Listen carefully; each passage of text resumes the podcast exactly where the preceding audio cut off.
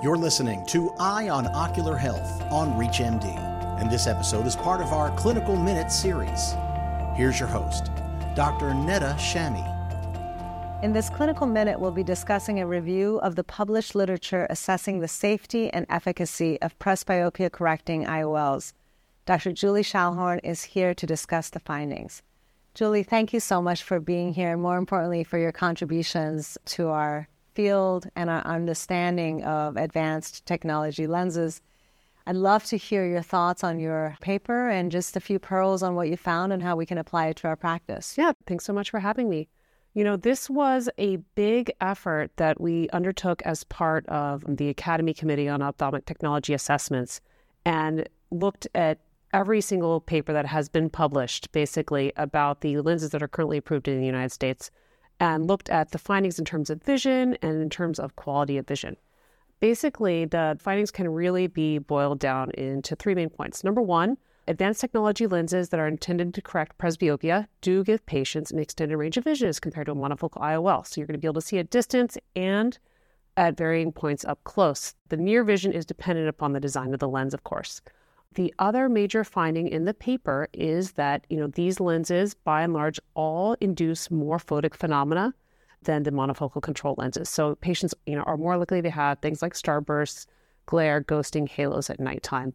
Um, the degree uh, we can't compare between lenses because there's not really a great measure um, that can be applied across all the lenses right now.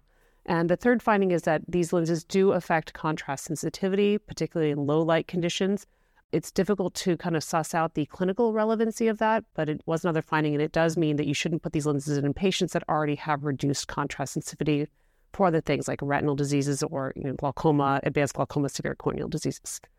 So, uh, like we are seeing in our practice, it definitely adds a level of independence from spectacles across the board, depending on the, like you said, the lens technology and lens uh, style and design with the caveat that the patient needs to be more forgiving about the, the photic phenomena.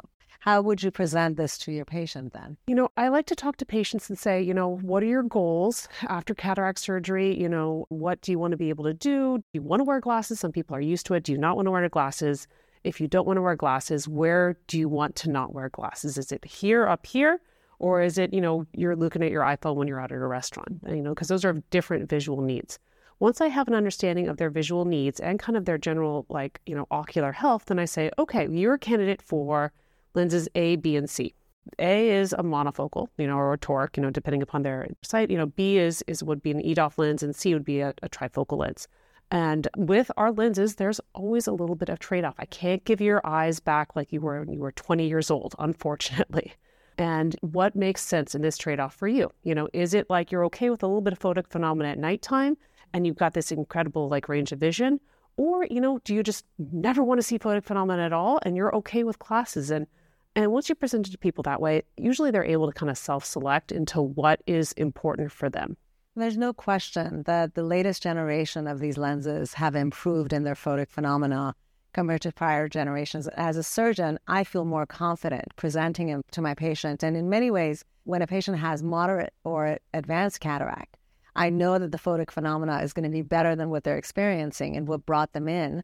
And so, again, with great confidence, given the high quality of vision that they're getting, even with the photic phenomena, in my practice at least, I'm seeing a much higher rate of conversion. Oh, yeah, exactly. Because I think that, you know, we're able to say, you know, photic phenomena, especially in these first generation lenses, were like fairly distracting for a lot of people. And I think we've become under more understanding of the role of the photic phenomena and also the causes of it.